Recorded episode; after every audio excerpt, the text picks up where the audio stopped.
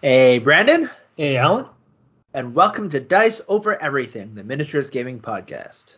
All right, so as as we're recording this, you're about to head off to Gen Con, and I'm just That's thinking true. like, how much stuff are you going to bring with you to Gen Con? Not like back from Gen Con. There's no question you're going to bring well back from Gen Con, but how much do you bring to Gen Con? Man, I have not. Like like what sort of suitcase size? Like, well, like I little bring carry-on size? Like, clothes, huh? and I always bring extra underwear just in case. Well, like you have multiple. I don't know what multiple locations. You keep one in your main bag, and you have like a side bag with extra underwear just in case, like on, on hand in case Yeah, something goes I wrong. just double wear underwear so that Mm. I have some more on the way. Okay, we, we didn't Uh, we didn't need to know that much information. It's not. Uh, no, no, no. Uh, in general, I try to pack uh, pretty light, and this time for Gen Con, I have not actually signed up for as big events. Like we're not Yeah. play. I'm not going to play War Machine or any of these things that require a huge, huge box. Mhm. So I'm just bringing my Arena Rex stuff, which is one kind of box, Yeah. and then the rest of the room is space for whatever I buy there. Oh, okay. That's that's legit. I don't know. I, I find when we went to Adepticon, like I will bring two pairs of pants and then a bunch of clothing and then the miniatures for that game.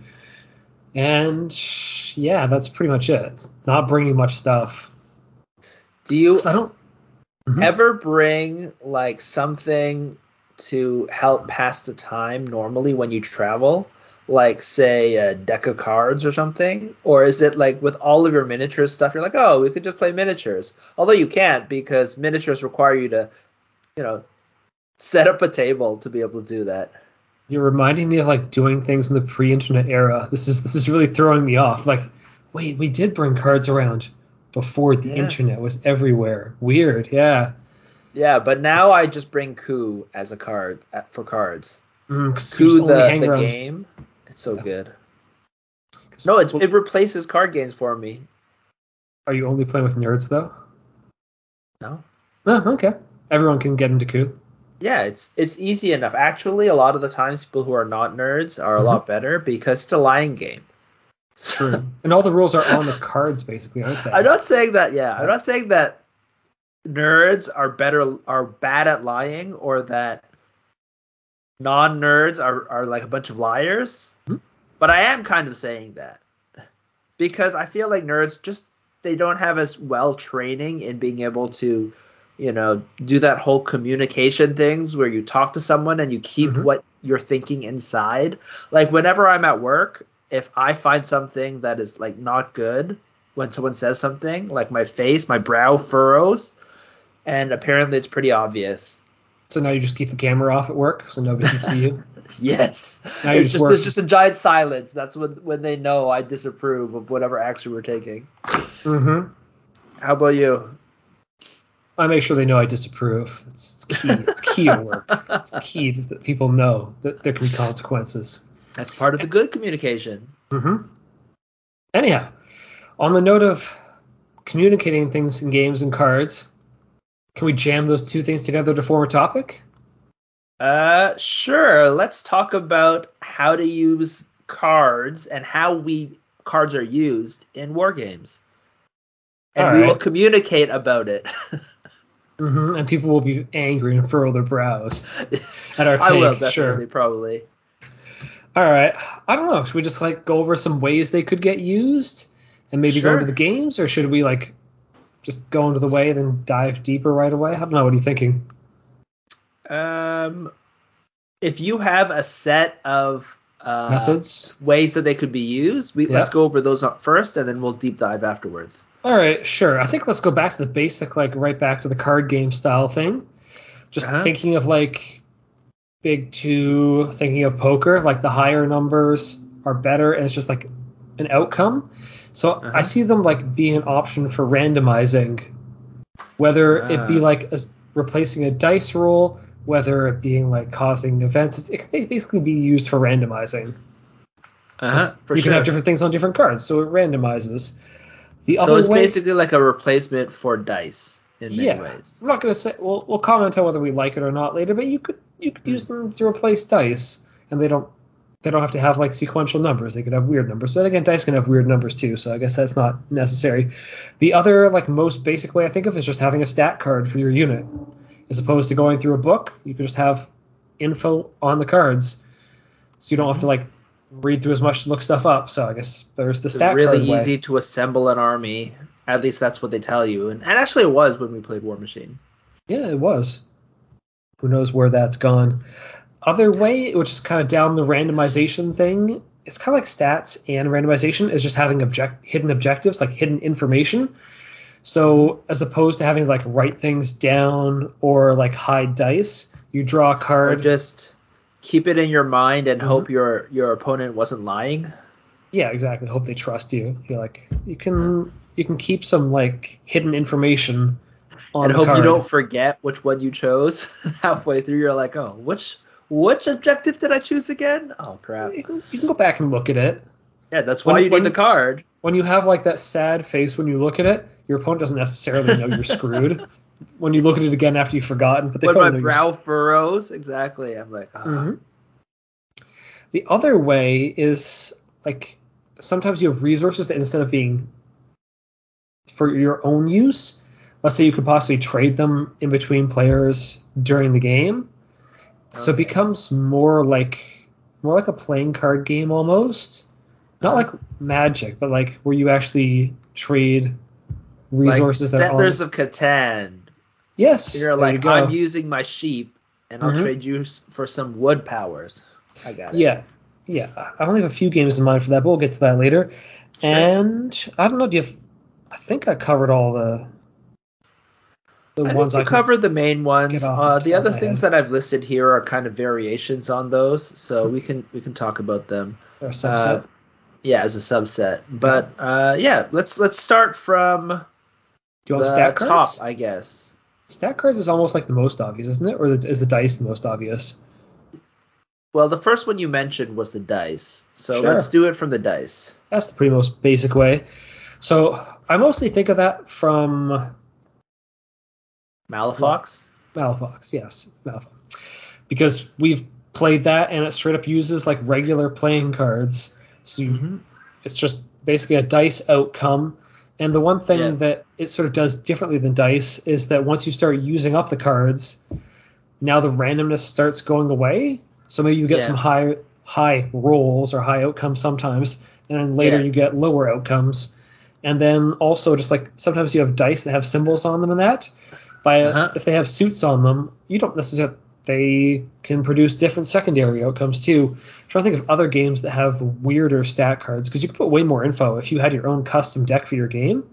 You could Yeah. have way more. You could have like eight different suits in the Yeah. hand if you wanted to, or you could not go sequentially one, two, three, four, five, six, seven, eight up to like a regular D6.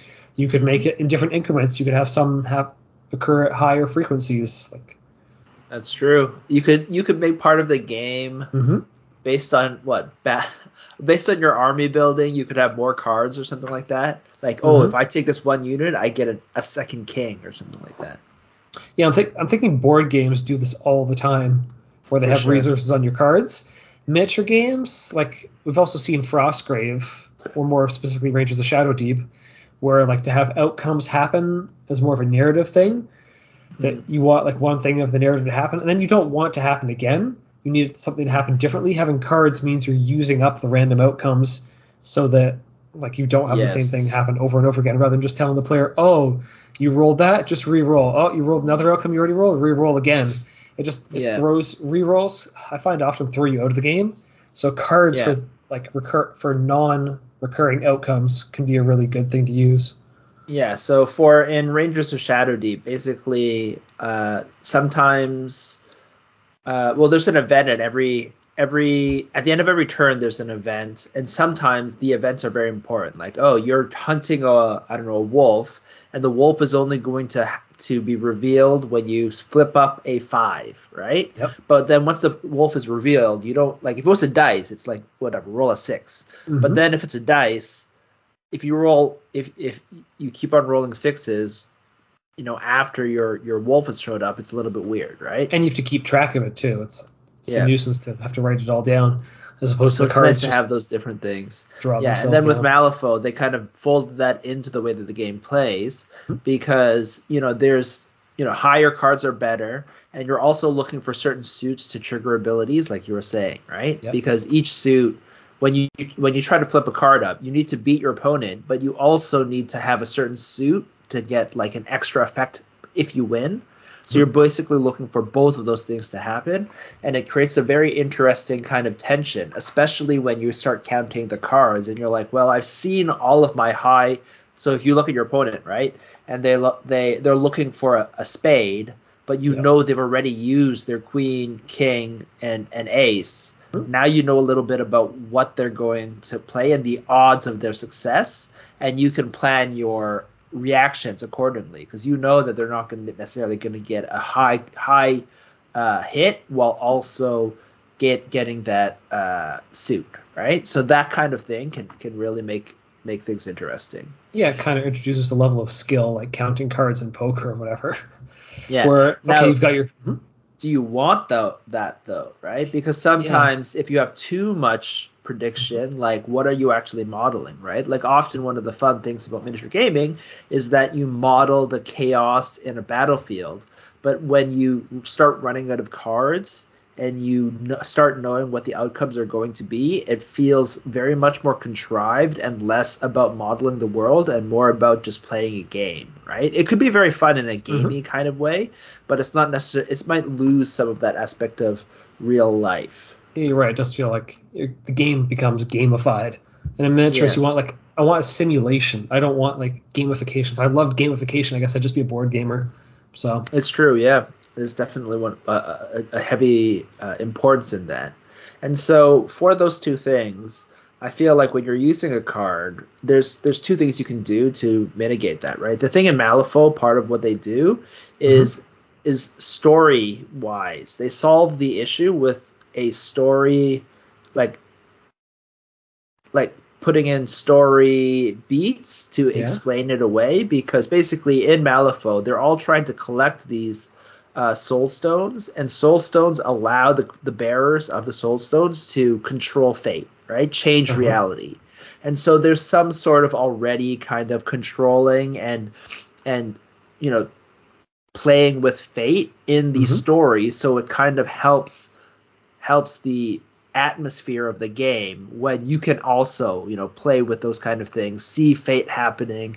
And also important part of the game is that you can cheat dice right? And you, of course you can do cheating dice if you roll dice if you pre-roll dice and swap them in. But with malifaux that's part of the thing right? Cheating fate playing fate. And so the prediction thing is less egregious in malifaux than it would be if you're playing let's say a world war ii game right? Yeah, where like how are you knowing what's going to happen? That's like totally aneth- anathema to like a historical kind of play. Okay, that's an interesting way of thinking when you can use that rule, not use the rule, or use And that the mechanism. yeah and the other thing i want to mention is um reroll not rerolling uh reshuffling. So in malifaux right every single turn you end up reshuffling the deck to reset the odds you could say right in the counting uh, and that can be finding the balance of reshuffling uh, and and not when you want to to maintain this kind of randomness and unpredictability is I think a very important part of these kind of type of games, right? Mhm. Like with Malifaux, because they have that kind of atmosphere, they want you to go through enough of your deck before you shuffle that you start being able to predict what's going to happen, right? Yeah, but they don't want it to be so much that you know exactly because it is still a miniatures game right? And they like that kind of thing. So just that kind of balance is an important thing. But if there's too much reshuffling right if you have to shuffle after every single drawn card to keep it like fully random like a dice like a dice it can often be too much shuffling. Then you're spending like half your game just shuffling. So it is an interesting kind of dynamic of when to do it. Yeah. All right, yeah, I think not too many games I can think of use like the cards as a resource in miniatures. But like as a like in Malifaux, like when you have cards and you can flip them out and cheat them. yeah, it's like like randomly kind of. Yeah, as a randomizer. Yeah. As a randomizer that is also a resource. Yeah, I, I think Malifaux is relatively unique in that way. There's a couple that do um, the th- the other things we mentioned, like use cards in a as a resource, but not in a randomized way, but in a kind of more of a strategic kind of way, right? Mhm. I think actually the game that you know we're working on blood of stars right we do actually have some sort of randomness but it's a little bit more like the other ones we talk we're going to talk about so still using randomness but but uh, not quite in the totally kind of random manipulating randomness that cards can do that that at least as heavily as malifaux Yeah. All right. So do we want to move on to the next big way cards get used in miniature games? sure let's do it All right. Stat cards. I know I like stat cards. Ah. I don't I don't play that many games I with stat cards, stat but I like cards. I like the, I like the stat cards honestly. You know what i like about stat cards Mhm. they're almost like collectibles. Like, okay, so when I was young, let's go back to our youth because like all games go back to my youth. I must be like trying to relive relive that. That's why I love these kind of games. But like when I was young, I loved collecting cards. Not Okay. baseball and hockey cards because I thought those were boring, but I still collected them a little bit. But Marvel cards. Do you remember these things? They're like art cards basically. I thought there was a game behind them, wasn't there? There was no game. There Oh, was no game. This was pre. It started off pre Magic the Gathering. yeah. So I started like 89 or something like that. I think Magic came out in 91, 92 or something like that. Mhm. And so when I was like six or seven, right, you know, we would go go to the store, maybe pick up some baseball or hockey cards, and then when they had the Marvel cards, which had like Marvel characters on them, that was it, man. I didn't care about the baseball and hockey. Like I wanted my real heroes, like Spider Man and the Hulk, Mhm. not Wayne Gretzky.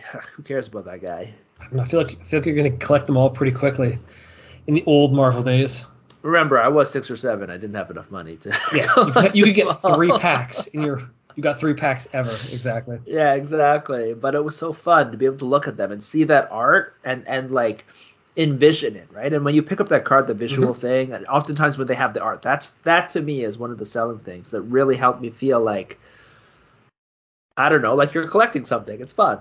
Yeah, you're right. That that part of the cards is actually. I wasn't even thinking that before. That the cards can give you like they can give you art, they can give you fluff mm-hmm. on the thing, as opposed to like having to read the book. It's right there in front of you. I mean, Yeah. Usually they don't take up too much space with that, but at least it can give you some sort of feel of what the character is. Yeah, I for, Yeah. I'm just And- thinking and- if you don't think mechanically, like and I gotta say, like, not like I wanted to just make this this uh, podcast all about how lovely Malifaux is and how great it is, but the Malifaux art cards, like the Malifaux cards, are Yeah. really good looking. Relative, like when you think about War Machine cards, and maybe I'll, I should have pulled these up. I'll go get Mhm. them in a second. But the War Machine ones are so ugly. There's like a tiny picture this big, and the Oh, rest of the little- cards is just stats. there's a little tiny circle with the guy. Yeah. And then the there was recently released like giant cards this big for Warhammer 10th edition. Like they're, Index they're, cards. they're bigger than tarot cards. Yeah, they're index cards, Yep. and those are also not pretty, which is Huh. stupid because I think they're, huge. Like they should Space be. Marine, not Space Marines. Warhammer 40,000 art is so good. Imagine if the back of those cards was just a giant spread of beautiful art of that character. Hmm. That would be nice. Technically, I haven't bought them, so maybe those exist, and I will say if, if they do have that, I will probably go out and buy some orc cards. Hmm. Yeah, can't. I've never seen people turn them over when they play at the store, Yeah. so I would never know. Man, But yeah, maybe card- they yeah. do have that. That'd be amazing. Yeah, you think you All would right. heard of that, but anyway. You got to talk about stat cards. I'm gonna go fetch Oh, they're actual- some. what? I'm gonna go fetch my Malifaux cards while you talk about more about stat cards. Oh, okay, sure. So I don't know, I'll go for the pros of the stat card first. It means that like you don't have to flip through the book in the middle of the game, which is a huge plus because you may end up having like a dozen, maybe more than a dozen units available in your army, and just going through and especially when you're learning the game, having to flip to them all, or if you just have a game where the dudes have tons of stats, because we play Infinity, and the guys have tons of stats that are different by like little minute amounts, and often you've got equipment too. So just having all that info right in front of you without having to flip through a book and slow the pace of your game down is amazing. Yep. So this is kind of cool. So this is a BattleTech card. Hmm? It's mostly stats, but it does have the art, Yep. little piece of art here, and it is the full mech, which is nice. Mm-hmm. So this this one is like they instead though of the back instead of putting a giant picture, Yep. they just have another another card. So they're doubling up. So Hmm. then they have two different like variants basically of the same guy, Mm. and So that it's the same allows you model. to and it makes it very easy to build armies, right? Like so you just look at them, you kind of flip them over, just find out which ones, then you lay them all out. Exactly like what you're saying. Yeah, the one downside I find about the stat cards is often they put the point values on them, and then if mm-hmm. they have to make modifications to the game, they're usually screwed and they're really reluctant to change those things. So the pro- downside I see with stat cards mm-hmm. is that often they become outdated and there's no the company's reluctant to put out FAQs because now they've ruined your cards. I think a lot of the companies that have done that have now moved to just being like, yeah, we'll include the card, but also we'll put the free version online so that in case we ever change anything or have to correct things, that you can at least like keep the game up to date. So I think a lot of Malifaux you can download now too, can't you? Yep. Yeah. So so the issue is that the cards are beautiful and con- I don't know. I guess contrary to some people's belief, cards are kind of expensive to print, right? Yeah. Especially when you're talking about miniature games where you often have a lot of different types of cards, so you don't get as much bulk orders. It just is expensive to print new cards, and and when you want to make it cheap, you have to print them in bulk.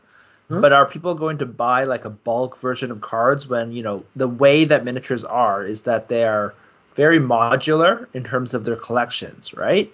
Yep. So that means that you're not going to want to buy like the cards for an entire faction when you're what you actually have is three of one guy instead of having like one of every single guy in the faction. You have 3 of mhm. one guy, two of another, seven of another guy, right? Yeah. And so it's very hard to collect the right right numbers. Yeah. So you know what game this makes me think of? X-wing. Oh, How yes. how they could do it wrong. It's like, oh well, now you can buy this thing to upgrade your well to modernize your army to the new rules. It's like, um, but I was playing this skew army and now I have to buy two of these packs. Like they're not they're not letting you do what you want to do. And if they screwed Mhm. up those cards with point values or had to update them, now what are they supposed to do? So it and the just sticker shock was crazy because Yeah. people thought they were paying all that money for each each uh, vehicle, right? Each each model for the specific model. When they when bought probably it the like- first edition. Yeah. Half the cost of every single model was all of the paper in that thing. Probably more than half the cost actually is plastic. They were a little bit more expensive because they're Mhm. pre-painted than let's say other ones because it's not just injected, right? And Yeah. pre-painted and assembled. So, but at the same time, there was a lot of cardboard and paper in it. Oh, you're talking about the starter set. I'm talking about one that moved from first to yeah. Oh, each each box Uh huh. Each box is expensive. So what I'm saying is when they bought the when they moved from first edition to second edition, they had the upgrade kits you're talking about, right? Yeah. But people had sticker shock because they were so expensive. But they were so expensive because it had a lot of cardboard in it. There was a lot of cards in. Yeah, there's a lot of material A in there. lot cards. Oh, because it was beyond. Yeah, because it was beyond just the cards. They had things that go the base covers with more stats on them. Yeah. Yep, the- dials and covers. There's a lot of, of Hmm. stuff. Like there's a so so it's so it was a lot a sticker shop because people thought they were buying miniatures when half of what they were buying was the card stock, Yeah. Hmm. and you're kind of throwing half away the, that away, which means you have to pay for half of the card stock. They probably didn't even make money on those that card stuff. No, I'm, I'm trying to think because like X-wing having the cards is great for building your armies because the armies aren't that big. Like the other thing about Yeah. the stat cards is I think if you have a really big army where things repeat a lot of times, Mhm. or like you can change unit sizes, stat cards are probably not the way to go on a game like that. But when you've got individual, like a small number of a bunch of individuals, not units, Mm-hmm. then I, I feel like the stat cards work better because like at a certain number of units, Unique cards- units, yeah. unique Yep. units, they become a nuisance. But once you get bigger, for some reason, I feel like it stops working. Like in All a right, so- Warhammer size game, I don't think it works anymore. So I actually looking at these Malifaux cards, there's actually a lot of text. So this is a Malifaux card. First of all, it's this it's like a tarot card size, so it's Mhm. really big. But Otherwise, because be readable. look how much text is on it. This Mhm. this is a, a a master though, so it makes more sense. But like, but there is still a giant piece of art on the top, right? Like half of one side is just a piece of art, right? This is a master; it's a little bit harder. Mhm. This is just a vehicle, not a vehicle, just a unit. Yep. So Right, do they make the and art bigger or smaller based on how many rules there are? Yes. Yes, they do. That's kind of neat. Yep. Oh yeah, Oh, I forgot. I so there's forgot no- some people are just listening. So yes, yes they yeah, do. so there's no white space. Interesting. They just increase the art size to cut the white space around Yeah. text. Hmm, interesting. So these are really pretty though, right? They have like Malifaux has some great art, Mhm. right? Although more art is more better. I would probably buy Malifaux just like pure art cards. If they had like a what do you call it? Just like a an art trading card set. I told you, right? Mhm. I, I love I, I I went to this I went to this phase. It Yeah. lasted basically three weeks, where I was like, I want old art cards. I realized that what I really wanted, like I was getting into, I think Magic the Gathering, uh, and I realized what I really wanted to was collect cool art, Hmm. and I didn't actually care about the, the game. I could, I could ask more questions about whether you just collect miniatures not for the purpose of the game, but that'd be way off topic. Yeah, you know the answer already, anyways. Yeah, I do. All right. So on, so on the note, why do we think that the X-wing stat cards is it didn't work so well? Is it because they just bundled them with a whole bunch of other stuff that made them super expensive? Is that It's what we think the the point of failure was? What? It's the upgrade cards.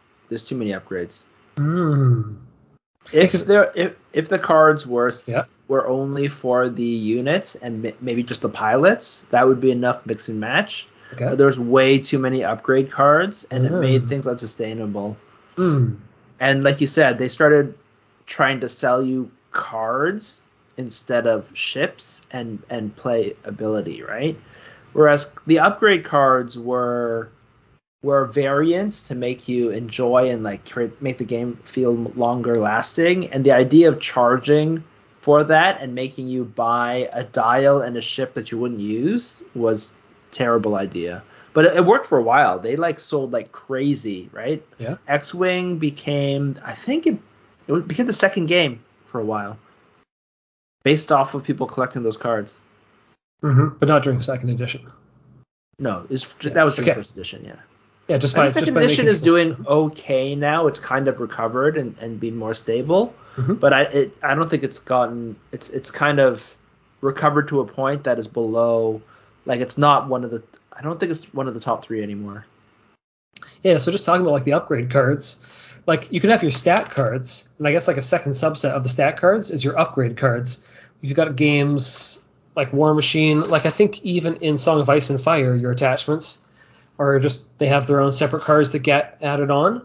So That's it's kind of like the stat cards, if it's based around points, usually just let you build your whole. Well, you want to build your whole army based on the cards. So if there's such Yep. thing as upgrades, those are basically cards too. So your Yeah, whole army built the is a bunch of- upgrades. Yeah, Mhm. the upgrades are somewhat fine as long as they're limit. There's a limited number. Like how Yeah. many cards for when you're using them as like army cards? How many cards for your army is too much, right? Because that's basically Yeah. the thing, right? At some point, there's too many cards, right? Like Well, it takes you a long time to get get them sorted out. Like it, it would have been easier to write out an army list at some point. exactly. Yeah. and collate them. It's like Mhm. obviously 60 cards or even 40 cards is too many, right? Like when, when you create a Magic the Gathering deck list, that's too many cards to for it to be out. Yeah to sort out and make it easy to look at at one time and figure out what's in your army. But something Mhm. like under 10 cards or even 10 cards is probably fine. Even a little bit over 10 cards might be okay Yeah, because like as long as it's not units. Just think of Magic. Like a part of the game is the pre-game building your deck, whereas with miniatures, you're not. Yeah. List building's a thing, but having to just spend hours collect putting Mhm. together the deck in the right way to show up to play a game, yeah, that's not that's not what a miniature game is about. That's Magic at that point. So so how many cards do you think is good? 12 or Yeah. 15? 12, 15 is probably maximum. 12 is ideal. 15, you're like, yeah. Sometimes you're playing a, a swarm army. You're like, yeah, okay, I need 15. That's Uh-huh. it's okay. You you chose to to go the swarm route. So Sure, fair enough. Makes sense. All right. What was the next way that we mentioned? Oh, I guess going for hidden objectives, basically. Sure. All right. So hidden objectives or hidden cards, and the, the basic difference. Oftentimes, mm-hmm. you might that there might be ways that they combine that with the first one, where you might get a set of. You might not be able to choose all of the objectives. You might get three secret ones, Yep. and you have to choose the the one that you like the most. And then the hidden part is that the ideal part of the hidden thing is, you know, you can retain that, look at it every once in a while as a reminder, hmm and you can or and yeah that's basically that's basically the benefit of it. And also just like the second one you can put a lot of the objective or the information about the thing you chose on the card. So so instead of just having it be like one two or three it can actually say you know like uh I don't know what is it what's it called like experimental drug or or Assassination to kill their leader. assassination right exactly right and it can list all of those things making it really easy for you to reference and remember those kind of things right a lot of this is to just reduce the cognitive load of these kind of uh, actions that we do in games hmm Yeah, I'm thinking War. I wish I've played Warcry, but you've played Warcry. A lot of that is just not built that on. much it's been a No? while Okay, but a lot of that is like the whole setup of the mission and your objectives and your deployment Yep. are all like created out of drawing cards. So Yep, I guess, as you true. said, like the re- the objectives don't necessarily have to be hidden. They could be like even your deployment is just like a ra- another. That's more of a randomizing function though, but at least it lets you keep Yep. track of it. Like it's a nice way of just you draw a random outcome, it keeps track of it for you, and it explains it all in one. yeah i guess we could have talked about that with the malifaux randomization but yes Mhm. definitely setup cards is an interesting uh, way to quickly get up to speed of like randomizing from a few kind of objectives together to make uh, an interesting scenario right Mhm. uh, a lot of i think a couple of our, our friends really like in legion uh, the secret uh, well the setup cards because on they take it one step further over uh, Warcry. So you do have like I think three different things, right? Three different uh, settings. Like it's like battlefield, length of time, anyways, a, bunch of objectives and stuff like that. And your opponent, I think you guys, you both get to. So there's three that's laid out, and each of you, the the players, they like, um, they ban one of the the objectives hmm from each thing to get the final objective. So you draw three, each player bans one, so you kind of get the one at the very end that people like are are the the least hating.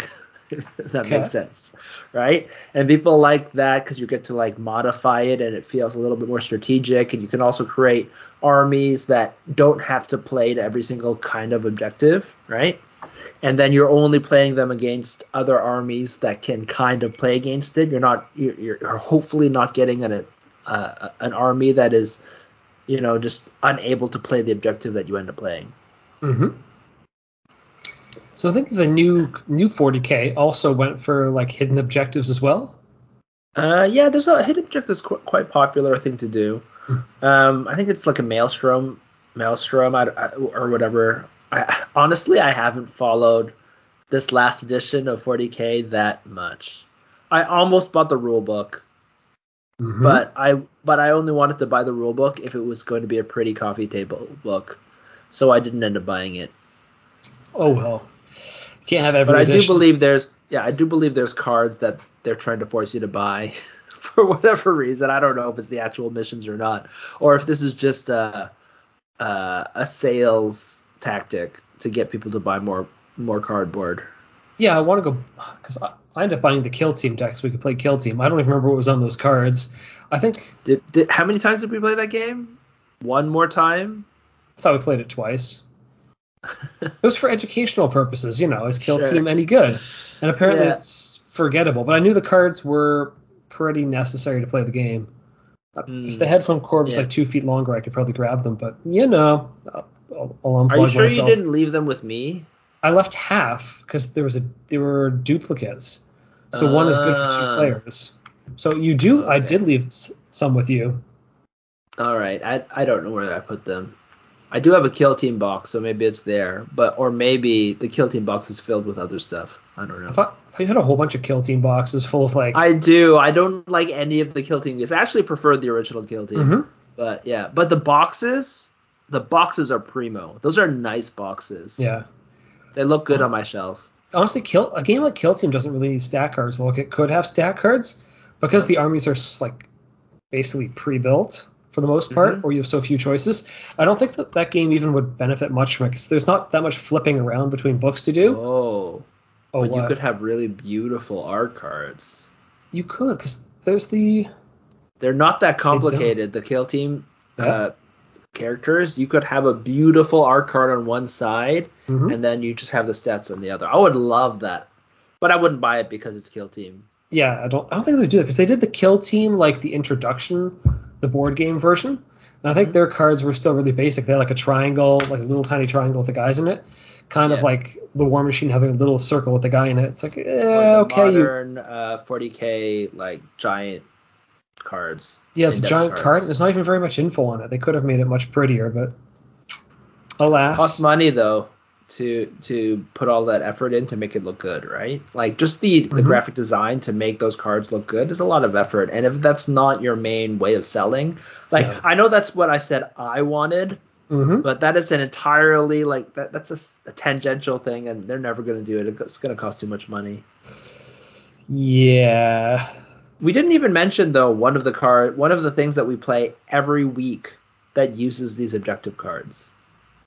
yeah, it's, it's in it's infinity. Like there's some missions that are entirely based around the cards, and there's others Mhm. where it can be like one to three of the cards for just extra points. Just kind of like it's it's usually for less killing based stuff. You're like, okay, you're doing a mission that's based around killing or controlling like the circle. Okay, you keep Mhm. track of that normally. But if you want more complicated objectives, then often just having them drawn like randomly off a deck works really well. And the Infinity cards are actually good looking. There's a lot of art on those cards. Mm-hmm. And Yeah. so they're they're quite they're quite nice. If only If only you didn't keep them face down all game, because I don't even know what's on them. They, they stay face down because Yes. they're hidden cards. So maybe if you, you don't know a game, Predator? I only throw it on the table once I do it, and I don't look at it because I have to go back to killing people. See, I must have seen it a lot because people do that to me a lot. So they Mm. throw it on the table and I get scarred when they're like, ah, they did the subjective. And they do it like right away, so it just sits in front of you for Yep. the whole game. Yeah, I love it. I, to me, the fact that there's a giant piece of art there is is great. It makes me like the cards more, and it makes me want looking forward to when they Mm. replace the old deck, buying that new deck. Yeah, I'm, I'm perfectly okay with buying a new deck. For some reason, I'd be kind of peeved off at buying like X-wing cards, Mhm. but for buying Infinity cards, I'm like, yep, sure, take my money, whatever. There- well, there's a lot. There are a lot less cards, right? It's like a Yeah, it's not. It's just a 50 playing card deck like- size. yeah, it's a not- 52 card deck or something like that, and it's for every single army, even if you play different factions. And then on top of that, they're a lot prettier, like we said, right? So they're cheaper, prettier, nicer than the X-wing cards, which were not that. Oh, actually, the X-wing cards did have some sort of art on them. Yeah, the X-wing Why? cards were fine. They're Yeah, you're right. Actually, why did I not like them as much? Maybe I don't like vehicles as much as people duking it out. Mm. It could be. It's all a bunch of gray ships. It's like you played Yep. you played the Imperials, so they're all just like gray, another gray ship. yeah. It's like ooh wow. Five different types of of Tie Fighter. Mm-hmm. Just different pictures of TIE fighters flying around. Yeah. Maybe that's actually it. Maybe I would have really loved it if it was uh, stormtroopers or something. But then it Mhm. would just be five different pictures of the same stormtrooper running around with slightly different numbers on his shoulder or on their shoulder. I guess the other good thing about the cards is like I don't like carrying around books for games. So if I can Mhm. carry around like the deck of cards with the army on it, Yeah. I'm so much happier with that. Like I want Yeah, deck of cards wiki. mm, all in your phone or Yeah. on the cards, like anything that size to carry around in addition to your army. Because, well, I guess if you go all out and you're playing Warhammer 40k and you're going to bring like a roll on suitcase as if you're traveling overseas for like several weeks, not just to a convention, Mhm. okay, sure, have all the resources you want. But Yeah. once you're playing skirmish, like, don't give me books. I like the books, but I want them just to be pretty art books that I Mhm. can put on my table about Yeah. the fluff. Like I, I do like the changeover of the Infinity books where it's just fluff now basically and art and profile and, and text and stuff like that. I'll probably be buying or I will at this point because this will be uh showed after Gen Con, I will have bought the Gen Con book. Okay, I put in a pre-order through our store, even though I could get it sooner from sending. Well, I'll buy it. Yeah, I'll buy it and uh, Mhm. we can take a look and then you can wait for your pre-order. Yeah. Yeah, not like I was gonna do anything with it anyways for months. It's fine. Yeah, it should be fun. Like I'm literally probably just going to put it on my coffee table and read like the first ten pages and then that's Mhm. it. Because like I'm brain broken and all I do is I don't know, watch YouTube videos. If someone, if they just put out a YouTube video, would you pay for all the content in the book Yeah. if someone just sat there and read it to you? No, YouTube has broken me, so I don't value YouTube even though I spend Mm. all my time on it. so you value the book So- you don't read, that's fine. But a Yes. YouTube video you would actually watch for the same price with the same content in the book.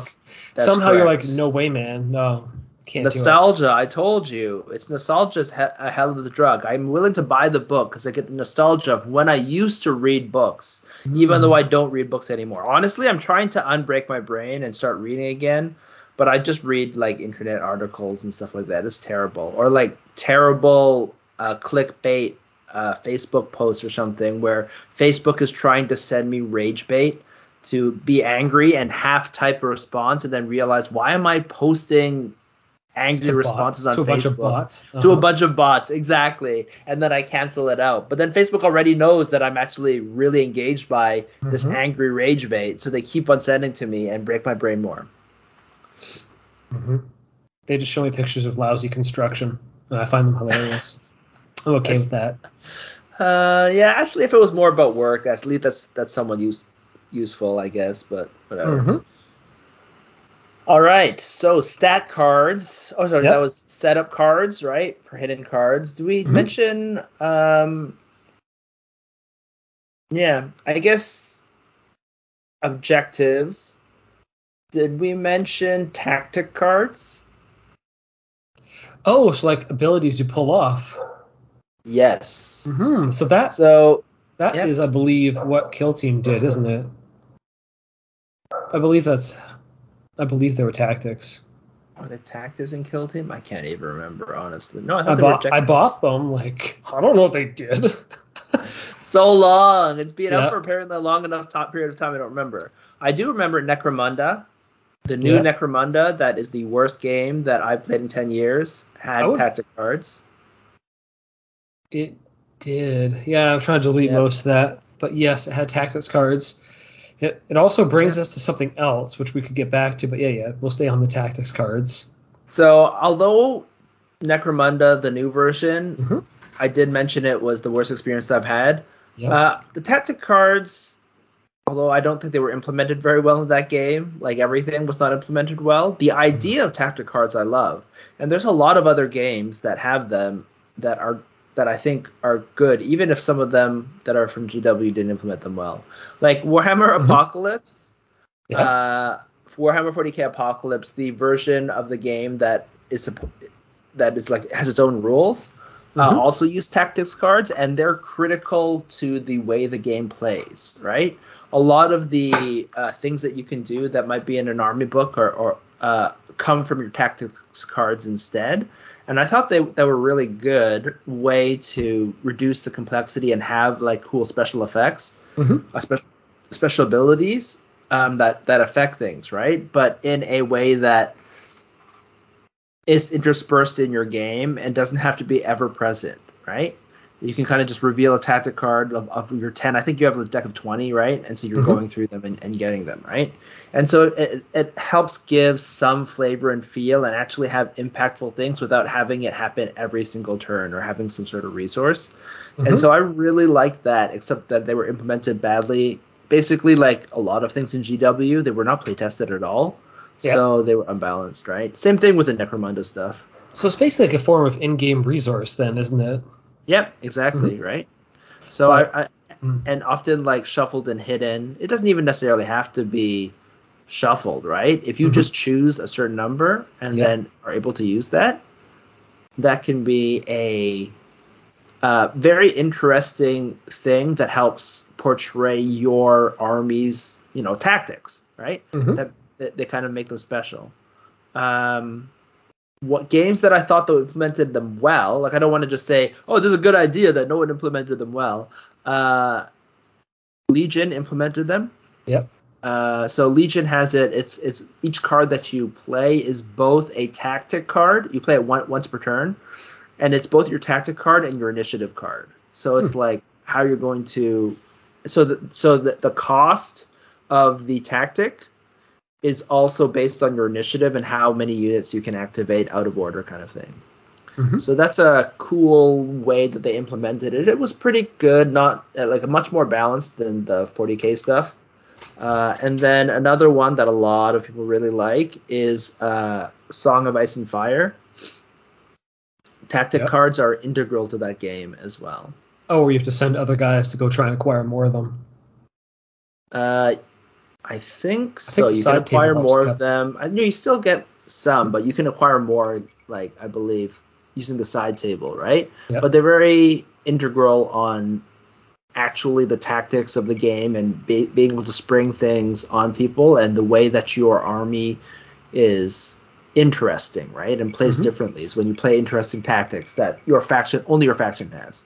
Yeah, I keep saying that Song of Ice and Fire feels to me like really close to being a board game, just because of how many like board game elements it has going on. Like resource cards are super board gamey. The sideboard is super board gamey. The range of archers is super board gamey. Yeah, it's, it's like you fire two spaces basically. It's like yeah, okay, Yeah, it's basically fire uh, spaces. actually that's it's true. not. It's not even like a. Yeah, it's base. It, it could have a grid honestly in that game, and it'd be the same thing. Might be Almost. better. It might, yeah, it might be better In terms of like, gameplay, it might be better, yeah. Hmm Just go, just embrace the board game. That's what they should have done. I might have been more okay Well- with it that way, but Oh, maybe. And then you have smaller plates. yeah, because I hated how the things like Ah. gamified locked together in the weird plate-like thing. If they're just like, no, it's a simulation, all the shot distances being weird, all these locking together things being weird. It's like, no, it's a simulation. There's a grid. Don't model the board if you. man, I want model Don't even model the board. It's just I a, can't it's go like that a, literally a cardboard board. Mhm. Yeah, that's It's true. a board game. Yep. It's a board game. Yeah, I might I would Hmm. I might enjoy that more honestly. Yeah, I might have been more okay with that. Just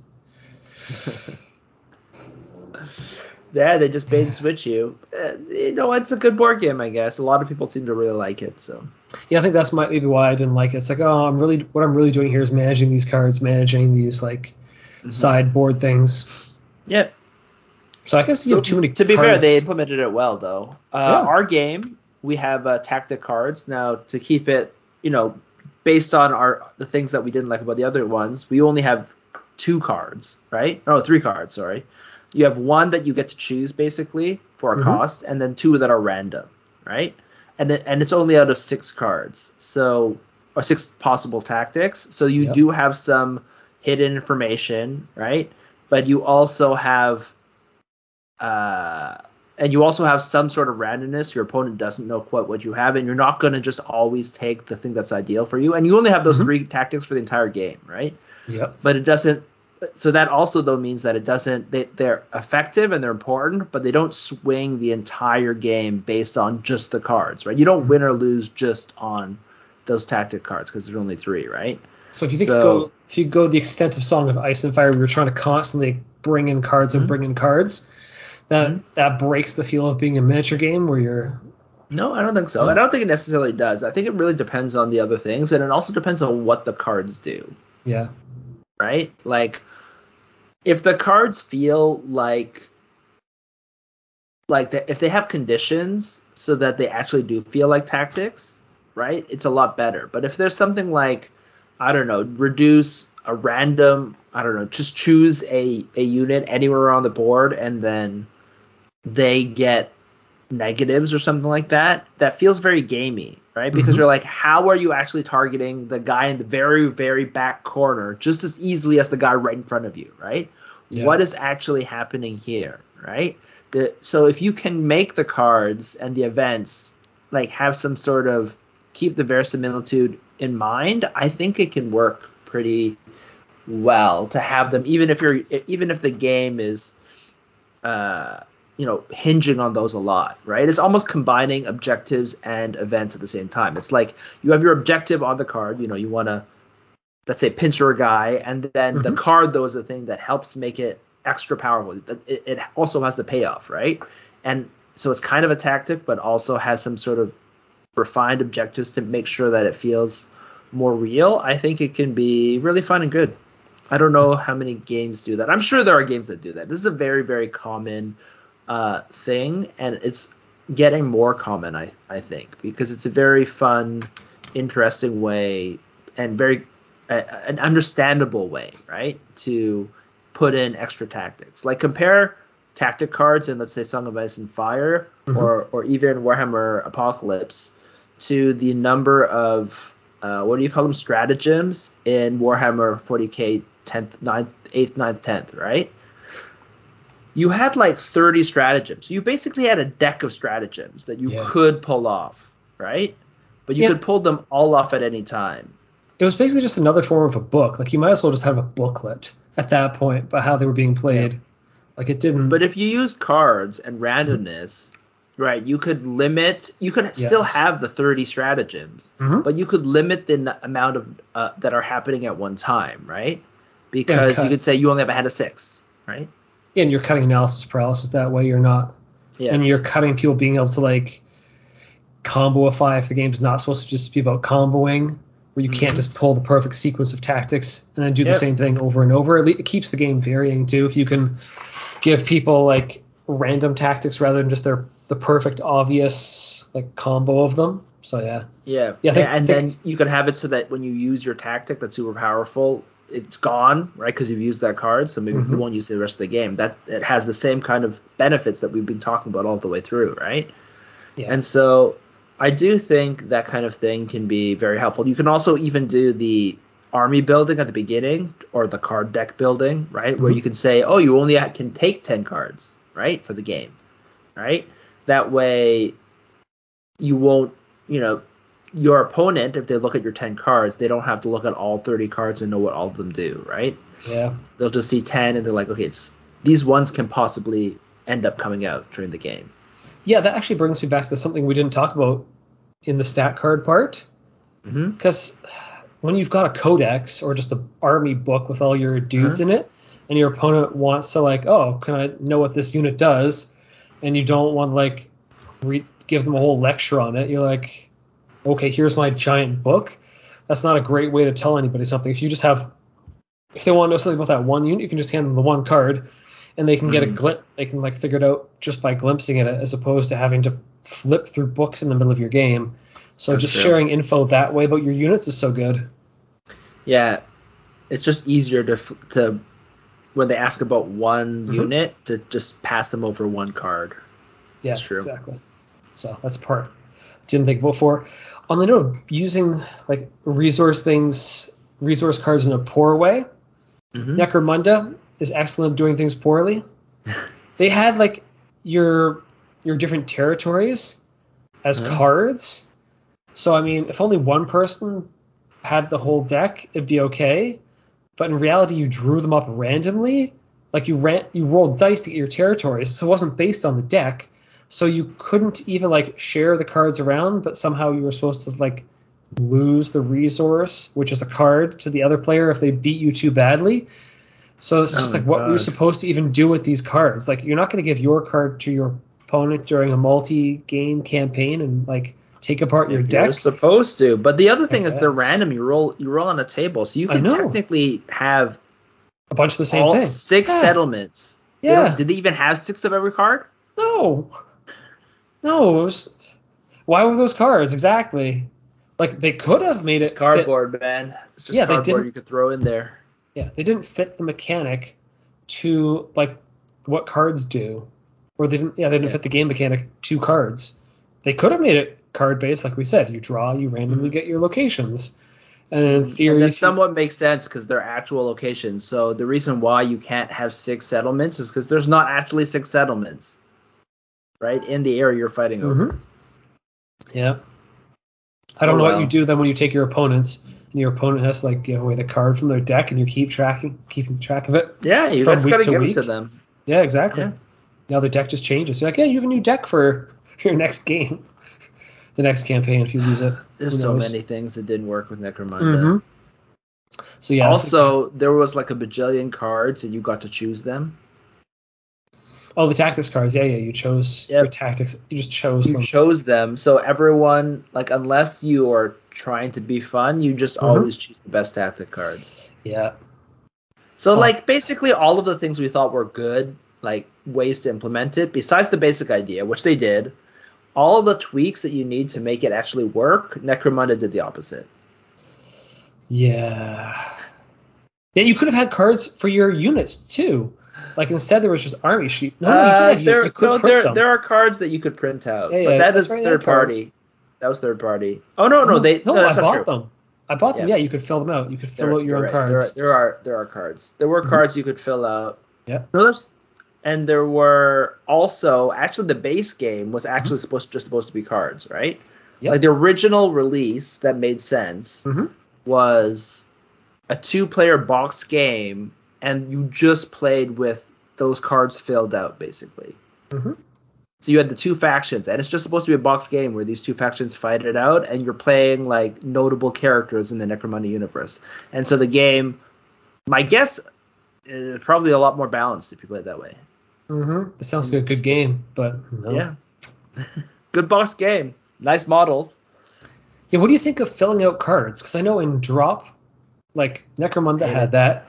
Drop Fleet, which anyone is watching I'm wearing, you would fill out your like your army list was actually on cards, and it was sort of an activation sequence thing, which is kind of interesting. I haven't seen that. I haven't seen that too many times. you, yeah, filling out cards is yeah. Here- so here's good. there's so many issues with filling out cards. So I don't Mhm. mind printing cards, but filling out cards, there's like like I talked about before, cards are nice. They feel good. You don't want to mark up the card. You're No. feeling like you're damaging don't- it. Yeah, because you are. Cause you run out of them and then you can't keep Yes. playing. Exactly. So why would you write on the actual card? It feels terrible. Mm-hmm. Yes. And you write with dry erase. How is that going to work when you're shuffling them, right? It'll rub off the dry erase, right? So it's fine in War Mm. Machine where it's just stat cards. Yes. You could put the dry erase, you put it in sleeve, and then you put the dry erase on the sleeve, right? That Mhm. works. But when you have things where you're going to be shuffling them, like in Drop Fleet, you're supposed to actually write on the card because if you dry erase, it's just going to get rubbed out when you, when you Mhm. put the deck. So there's so many things. Even if you don't, even if you're not shuffling them up, it just feels bad to wreck your mint card. Yeah, it does.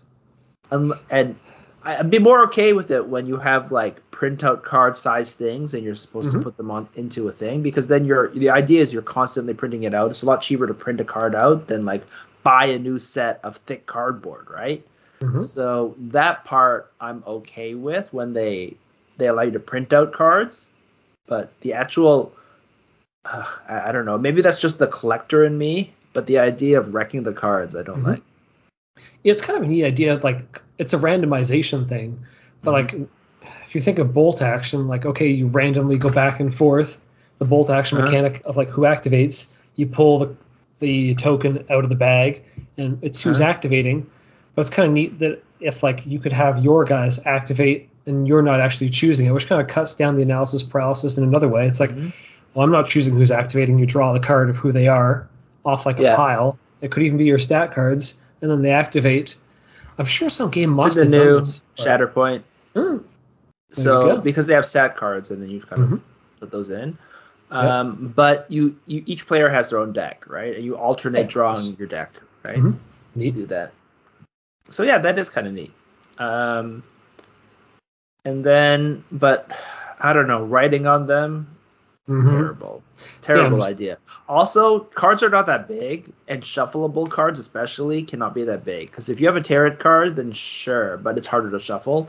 But when you're talking about Yeah. normal size cards, how much can you write on that thing? Not that much. Yeah, exactly. Like at that point, you just maybe want to have an army list that's separate, and then you just have sequential numbers for which group or which unit number activates. Just put a piece of paper, put it in a sleeve, and put a piece of paper on, on the other side, and then write on the piece of paper. That that works fine, honestly. Even like if you have big games like that, they can have cardboard assets with just like this little circle. It's a picture of the thing that's activating, and you reach in, you pull it out, kind of like the bolt action way, except it's got a picture on it, kind of like a like a bag full of pogs. If we're going right back well, to the you 90s. could do that if you're doing bag full of pogs, you can just have nice cards, and you force them to buy a card or have a card when they Mhm. buy the unit, Yep. and then that goes into your deck, right? You can still mm-hmm. do that, right? It becomes more of what we were talking about before, though, right? But you're not gonna draw on them. Ugh. No, no, I don't like filling out cards.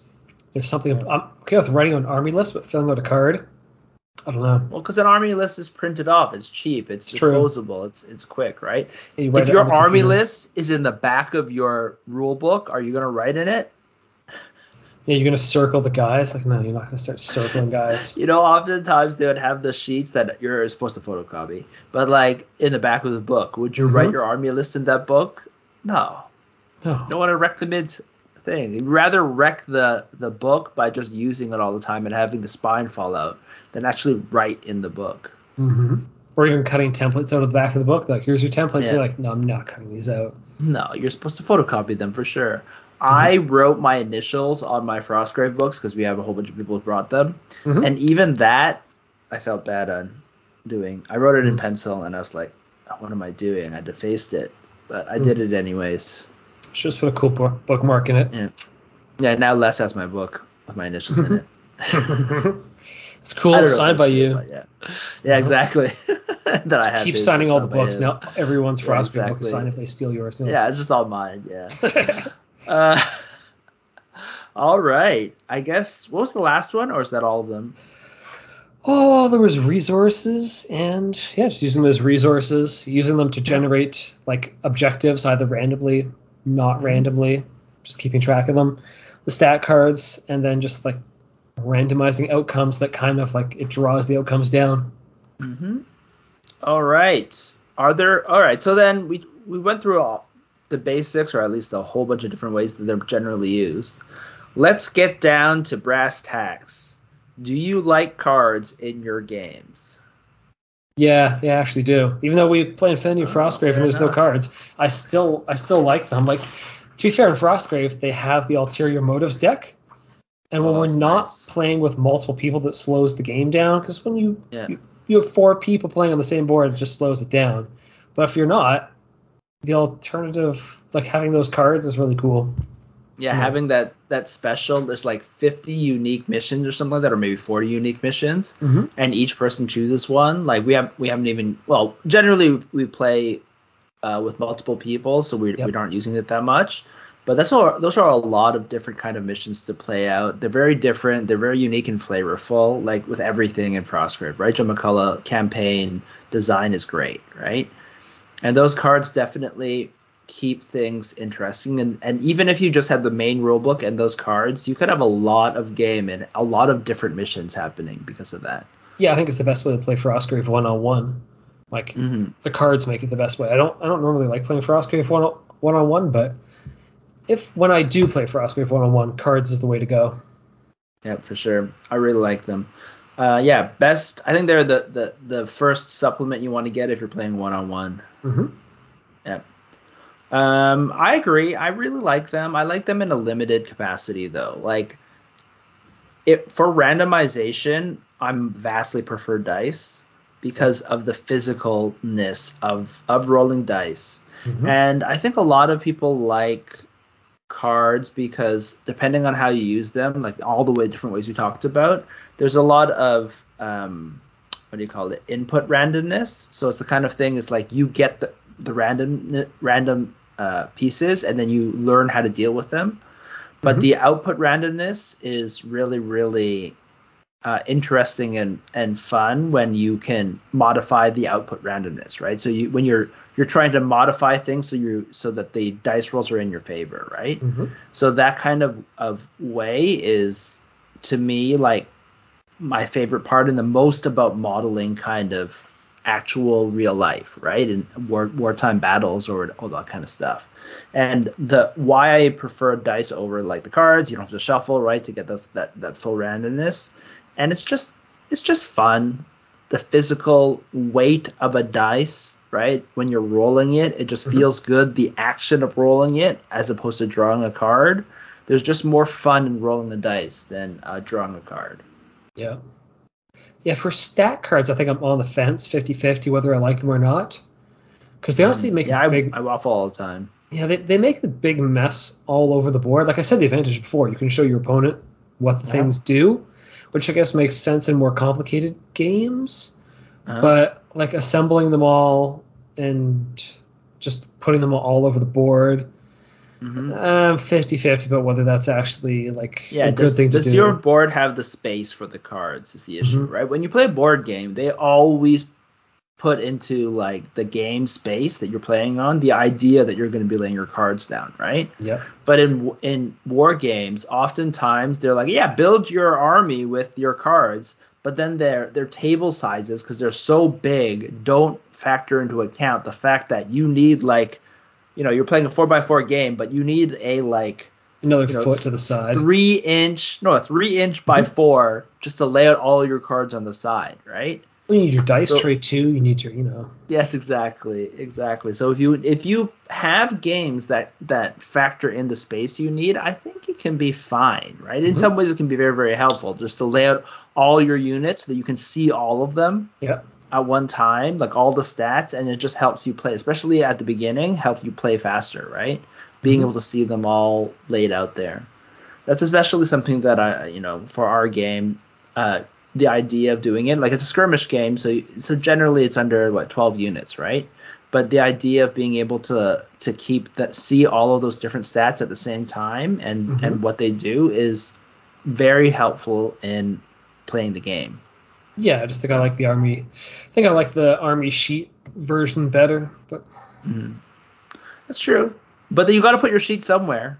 hmm Like when we have army sheets in Infinity, when we play it right at the store, you know, we'll talk about it, and, and those boards are four by six at the store, so it's it's not not as bad. You have there is some room to put them on the side, but oftentimes during the game, it's just kind of the sheets just get thrown to the side, right? And you almost just talk out what what the, what the game is. hmm So there, there's some sort of complexity level where it makes sense and not, I guess. Yeah. Yeah, I, and and for my my army list, I just use my phone because you know it's small. You can put it in your pocket when you're not using it. You you take it out and look at it. I don't know. There, there's probably some ideal size for whether cards are good or not. hmm Yeah, it has to do with games. It has to do with number of miniature size and probably the board size too, like you mentioned. Yep. If there's going to be space on your table to put those things. Yep. Hmm. Yeah. Okay. War Machine was terrible for that, especially you since never- you had to write markers on it. Yeah, but you would never go into the back end of your deployment zone. You always just like smashed into the middle. So the back of the board wasn't even used That's for anything. true. So whatever. You could say the reason why it was a four by four was just so you could lay all your cards down at the back of the board. yeah, like X-wing, you would drive to the edge of the board sometimes, and That's your true. cards were in the way. But That's true. Yeah, so overall, I guess I do like the the intervention of cards or the the additional growth of cards into miniature games, and I'm looking forward to that happening in a cleaner way. But I am somewhat worried that we might get an overabundance of cards Mhm. uh, in certain ways and in certain games. Like I don't want to play Magic, right? If I wanted to play Magic, I'd play Magic. So as long as the emphasis is, on the boards and the table and the verisimilitude of having an actual, somewhat like realistic simulation of a battle going on, I'm okay with cards adding a little bit of spice. yeah, Yeah, what I almost want to see is like a game where you go like and you're grabbing like different objectives from around the board, like clues. I thought you were gonna like say where you're going and putting the cards down and then grabbing them like speed, and that's part of the miniature game. Mm. And dro- dropping them from the sky and they cause like they land on something they cause hit the- damage. Hit the Yeah. unit, then you pick up the, the model and throw them off the board. Mm-hmm. That was the rule in some edition of some game. anyway, but yeah, I think it'd be cool if like in the middle of the game you were grabbing stuff and then drawing the cards from what you're finding on the board. Mm, It also feels very Relic board gamey. Relic Blade does that. Cool. I think Relic Blade does that. So yeah. So I Hmm. think there's like treasures and stuff like that, and you can grab special weapons and stuff off the board, which is kind of cool. Kind of like panoplies and stuff. Yeah. Yeah, It's just another way that of would drawing. be cool. But but the thing like in Infinity has the panoplies and you roll. Uh-huh. and It's just always annoying to keep track of the thing. I know some people have like printed out made tokens for every single outcome, so they can like, yeah, I have the thing in my hand. Because Yeah. when you get something from on the board, you want like you kind of want to be physical rather than having like write down in the middle of your miniature game Yeah. what the thing is. so. Actually, that would be really cool and fun. I don't. I. I know Relic Blade does something with with with that, but Mhm. uh, we should probably play it actually, and maybe that's the kind of thing I, I'm talking about right now. But like the idea of like exactly what you're saying, like just just a panoply game, right? It, and it's probably one you want it to be fantasy or something like that. yeah, like a you know, treasure, the treasure chest that. opening game, pirates, whatever. Mm-hmm. And then each of you put in your like cards Hmm. so that like into the into the possible treasure pool and you have base treasures Mhm. and you're going over and trying to pick them up and if you pick up you know you might pick up the opponent's treasure and then they're going to try and like hit you over the head and take oh, it 'cause- but 'cause then they're not as good at yeah. using it. Yeah exactly. So it doesn't work with them but sometimes maybe it will if you're running the same things. That would be fun. I don't know. Mhm.